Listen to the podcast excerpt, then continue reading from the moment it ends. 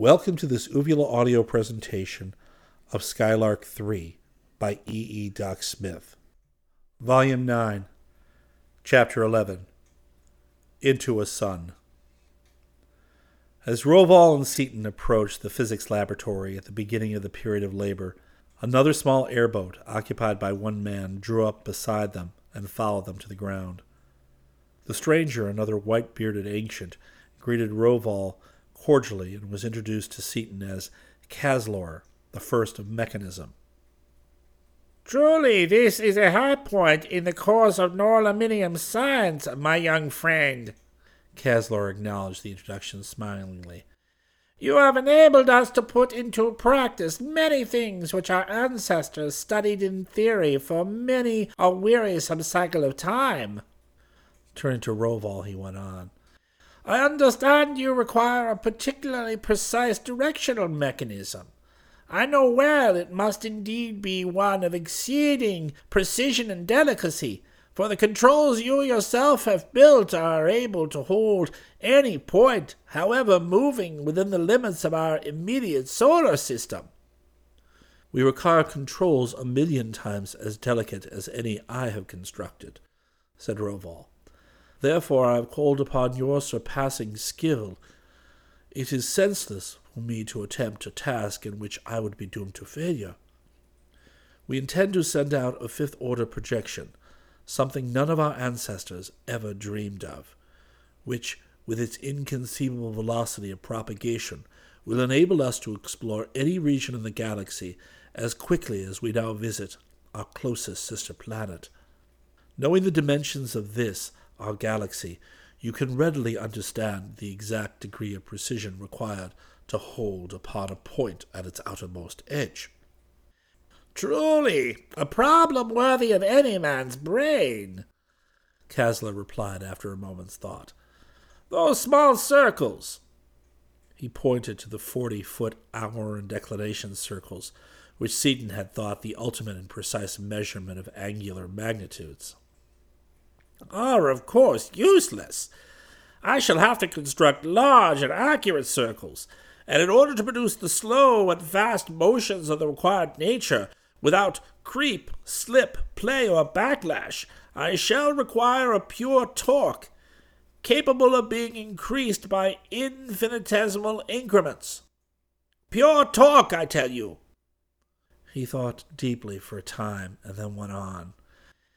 No gear train or chain mechanism can be of sufficient tightness, since in any mechanism there is some freedom of motion, however slight, and for this purpose the director must have no freedom of motion whatever.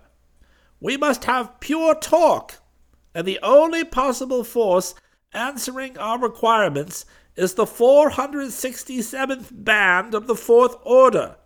I shall therefore be compelled to develop that band, the director must, of course, have a full equatorial mounting, with circles some 250 feet in diameter. Must your projector too be longer than that for correct design? That length will be ample. The mounting must be capable of rotating through the full circle of arc in either plane, and must be driven in precisely the motion required to neutralize the motion of our planet, which, as you know, is somewhat irregular.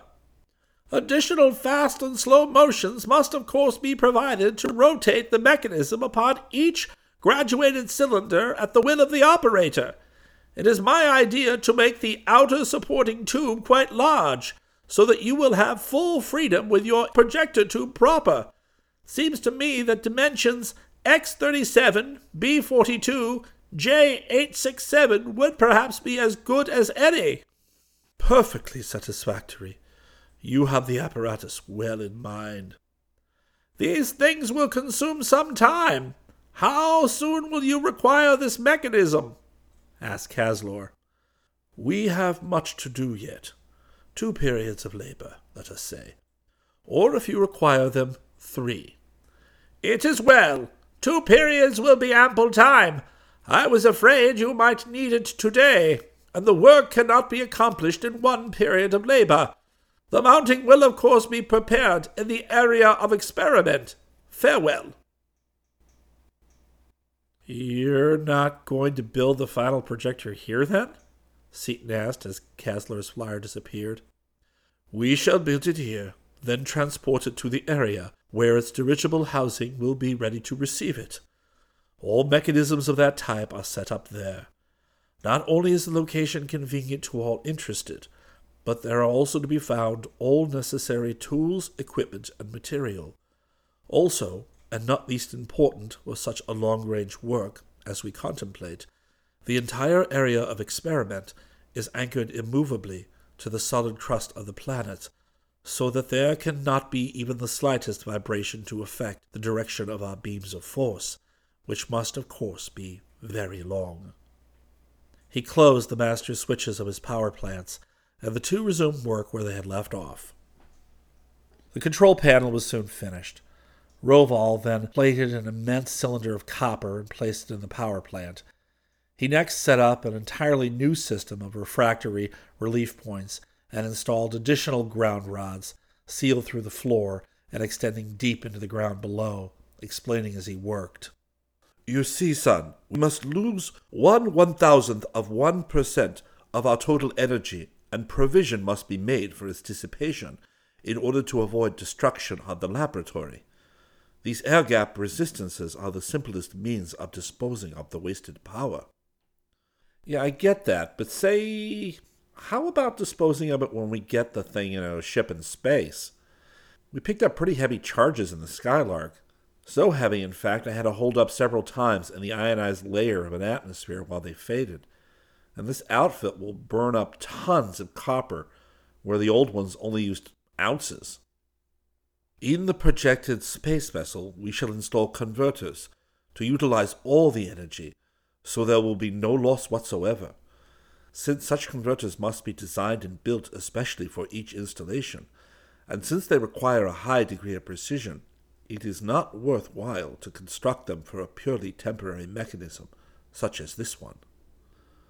The walls of the laboratory were opened, ventilating blowers were built, and refrigerating coils were set up everywhere even in the tubular structure and behind the visiplates. After ensuring themselves that everything combustible had been removed, the two scientists put on under their helmets goggles whose protective lenses could be built up to any desired thickness. Rovol then threw a switch, and a hemisphere of flaming golden radiance surrounded the laboratory and extended for miles upon all sides. I get most of the stuff you pulled so far, but what's with the light? asked Seaton. As a warning, this entire area will be filled with dangerous frequencies. That light is a warning for all uninsulated persons to give our theater of operations a wide berth. Okay, what's next? All that remains to be done is to take our lens material and go, replied Rovol, as he took from a cupboard the largest Phaedon that Seaton had ever seen. Oh, that's what you're going to use. You know, I've been wondering about that stuff. I took one back with me to Earth to experiment on it. I gave it everything I could think of and couldn't touch it. I couldn't even make it change its temperature. What is that stuff anyway? It is not matter at all, in the ordinary sense of the word. It is almost pure crystallized energy. You have, of course, noticed that it looks transparent, but it is not. You cannot see into its substance a millionth of a micron, the illusion of transparency being purely a surface phenomenon and peculiar to this one form of substance. I have told you that the ether is a fourth order substance. This also is a fourth order substance, but it is crystalline, whereas the ether is probably fluid and amorphous. You might call this phaedon crystallized ether without being very far from wrong. If that was true, it should weigh tons. And it's hardly heavier than air. Or, wait a minute. Gravitation is a fourth order phenomenon, too. So it might not weigh anything at all, but it would have terrific mass. Or would it, not having any protons? Crystallized ether would displace fluid ether, so it might. Okay, I give up. This is too much for me, said Seaton. Its theory is abstruse, and I cannot explain it to you any more fully than I have, until after we have given you a knowledge of the fourth and fifth orders. Pure fourth order material would be without weight and without mass, but these crystals, as they are found, are not absolutely pure. In crystallizing from magma, they entrap sufficient number of particles of the higher order to give them the characteristics which you have observed. The impurities, however, are not sufficient in quantity to offer a point of attack to any ordinary reagent. How could such a material possibly be formed? It could be formed only in some such gigantic cosmic body as this, our green system, formed incalculable ages ago, when all the mass comprising it existed as one colossal sun. Picture for yourself the condition in the center of that sun. It has attained the theoretical maximum of temperature, some 70 million of your centigrade degrees. The electrons are stripped from the protons until the entire central core is one solid ball of neutronium and can be compressed no more without the destruction of the protons themselves. Still, the pressure increases. The temperature, already at the theoretical maximum, can no longer increase. What happens? Disruption? Precisely, and just at the instant of disruption, during the very instant of generation of the frightful forces that are to hurl suns and planets and satellites millions of miles out into space. In that instant of time, as a result of these unimaginable temperatures and pressures, the Phaedon comes into being. It can be formed only by the absolute maximum of temperature and at a pressure which can only exist momentarily, even in the largest conceivable masses. How can you make a lens out of that then? It must be impossible to work with it in any way. It cannot be worked in any ordinary way. But we shall take this crystal into the depths of that white dwarf star, into a region where there are pressures and temperatures only less than those giving it birth. There we shall play forces upon it which, under those conditions, we will be able to work it quite readily. Wow! I want to see that. Let's go. They seated themselves at the panels, and Rovol began to manipulate keys, levers, and dials. Instantly, a complex structure of visible force, rods, beams, and flat areas of flaming scarlet energy appeared at the end of the tubular, telescope like network. Why red? asked Seaton. Merely to render them visible.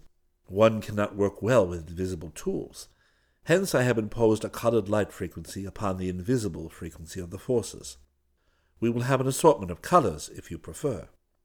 And as he spoke, each ray assumed a different color, so that the end of the projector was almost lost beneath a riot of color.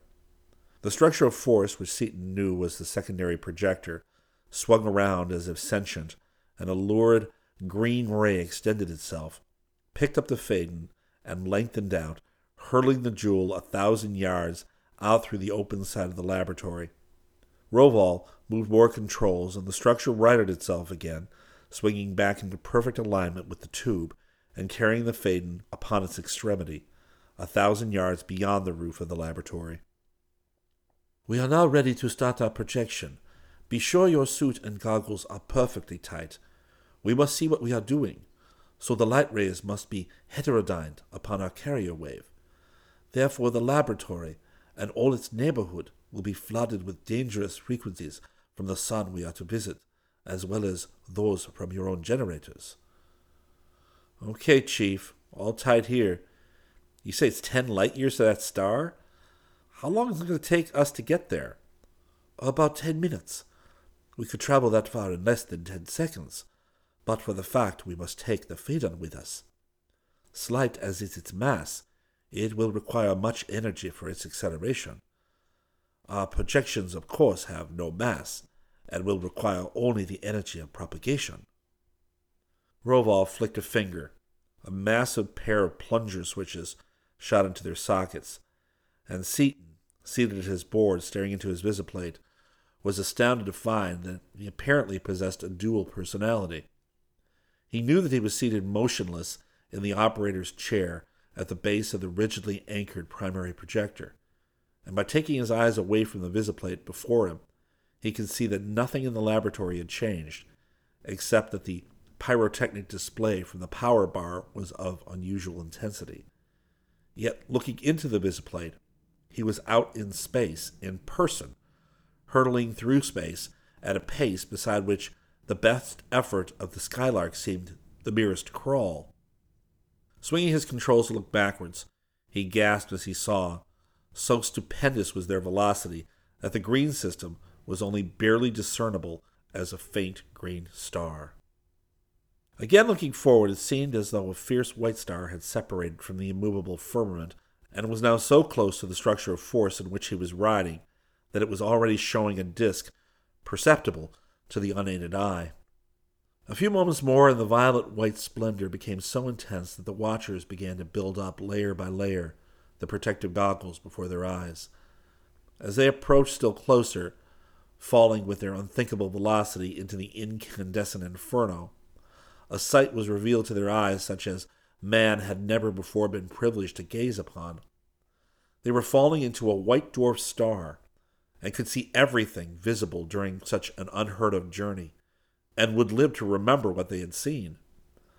They saw the magnificent spectacle of solar prominences shooting hundreds of thousands of miles into space, and directly in their path they saw an immense sunspot, a combined volcanic eruption and cyclonic storm in a gaseous liquid medium of blinding incandescence. Hadn't we better dodge that spot, Ace? Mightn't it be generating interfering fourth order frequencies? cried Seaton. It is undoubtedly generating fourth order rays, but nothing can interfere with us since we are controlling every component of our beam from Norlamin. Seaton gripped his handrail violently and involuntarily drew himself together into the smallest possible compass as, with their awful speed unchecked, they plunged through that flaming incandescent photosphere and on, straight down, into the unexplored, unimaginable interior of that frightful, searing orb. Through the protective goggles, now a full four inches of that peculiar golden shielding material, Seaton could see the structure of force in which he was, and could also see the Phaedon in outline, as transparent diamonds are visible in equally transparent water. Their apparent motion slowed rapidly, and the material about them thickened and became more and more opaque. The Phaedon drew back toward them until it was actually touching the projector, and eddy currents and striae became visible in the mass about them as their progress grew slower and slower. What's the matter? Something gone screwy? demanded Seaton. Not at all. Everything is working perfectly. The substance is now so dense it is becoming opaque to rays of the fourth order, so that we are now partially displacing the medium instead of moving through it without friction. At the point where we can barely see to work, that is, when the fourth order rays will be so retarded that they can no longer carry the heterodyne light waves without complete distortion.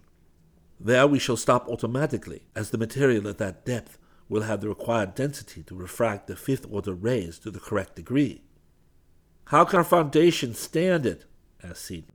This stuff must be a hundred times as dense as platinum already, and we must be pushing a horrible load in going through it. We are exerting no force whatever upon our foundations, nor upon Norlamin. The force is transmitted without loss from the power plant in our laboratory to the secondary projector here inside the star, where it is liberated in the correct band to pull us through the mass, using all the mass ahead of us as anchorage. When we wish to return, we shall simply change the pull to a push. Ha, there! We are now at a standstill. Now comes the most important moment of the entire project. All apparent motion had ceased, and Seaton could see only dimly the outlines of the Phaedon, now directly before his eyes. The structure of force slowly warped around until its front portion held the Phaedon as in a vice. Rovol pressed a lever, and behind them in the laboratory, four enormous plunger switches drove home. A plane of pure energy, flaming radiantly even in the indescribable incandescence of the core of that seething star, bisected the Phaedon neatly, and ten gigantic beams, five upon each half of the jewel, rapidly molded two sections of a geometrically perfect hollow lens. The two sections were then brought together by the closing of the jaws of the mighty vice, their edges in exact alignment.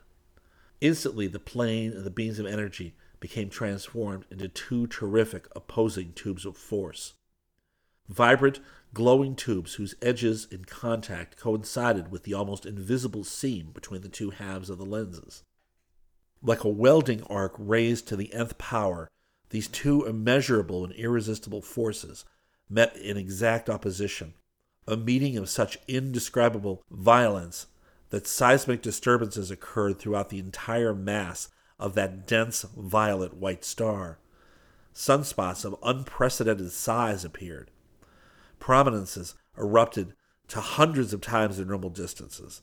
And although the two scientists deep in the core of the tormented star were unaware of what was happening upon its surface, convulsion after titanic convulsion racked the mighty globe and enormous masses of molten and gaseous material were riven from it and hurled far into space. Masses which would in time become planets of that youthful and turbulent luminary. Seaton felt his air supply grow hot. Suddenly it became icy cold, and knowing that Rovol had energized the refrigeration system, Seaton turned away from the fascinating welding operation for a quick look around the laboratory. As he did that, he realized Rovol's vast knowledge, and he understood the reason for the new system of relief points and ground rods, as well as the necessity for the all embracing scheme of refrigeration. Even through the practically opaque goggles, he could see that the laboratory was one mass of genuine lightning. Not only from the relief points, but from every metallic corner and protuberance, the pent up losses from the disintegrating bar were hurling themselves upon the flaring blue white, rapidly volatilizing ground rods, and the very air of the room, renewed second by second, though it was by the powerful blowers, was beginning to take on the pearly luster of a highly ionized corona. But the calculations of the aged physicist had been accurate. The lens was completed with some hundreds of pounds of copper to spare, and that geometrical form, with its precious content of semi neutronium was following the secondary projector back toward the green system. Rovol left his seat and discarded his armor, and signaled Seaton to do the same. I gotta hand it to you, Ace. You sure are a blinding flash and a deafening report, Seaton exclaimed, writhing out of his insulating suit. I feel as though I'd been pulled halfway through a knot hole and riveted over at both ends. How big a lens did you make anyway? Looked as though it would hold a couple of liters, maybe three. Its contents are almost exactly three liters. Wow. Seven and a half million kilograms. Say, 8,000 tons. Some mass, I'd say, to put into a gallon jug. Of course, being inside the Phaedon, it wouldn't have any weight, but it'll have all its full quota of inertia. That's why you're taking so long to bring it back in, isn't it? Yes. The projector will now bring it here into the laboratory without any further attention from us. The period of labor is about to end, and tomorrow we shall find the lens awaiting us when we arrive to begin work. What about cooling it off? It had a temperature of something like 40 million degrees centigrade before you started working on it, and when you got done with it, it was hot. You're forgetting again, son. Remember, the hot, dense material is entirely enclosed in an envelope impervious to all vibrations longer than those of the fifth order. You could put your hand upon it now without receiving any sensation of either heat or cold. Oh, yeah, that's right. I noticed I could take a Phaedon right out of an electric arc, and it wouldn't even be warm. I couldn't explain at the time why that was, but I see that now. So that stuff inside that lens will always stay as hot as it is now? Zowie! Here's hoping she never explodes. Well, there's the bell. For once in my life, I'm all ready to quit when the whistle blows. And arm in arm, the young terrestrial chemist and the aged Norlaminian physicist strolled out to their waiting airboat.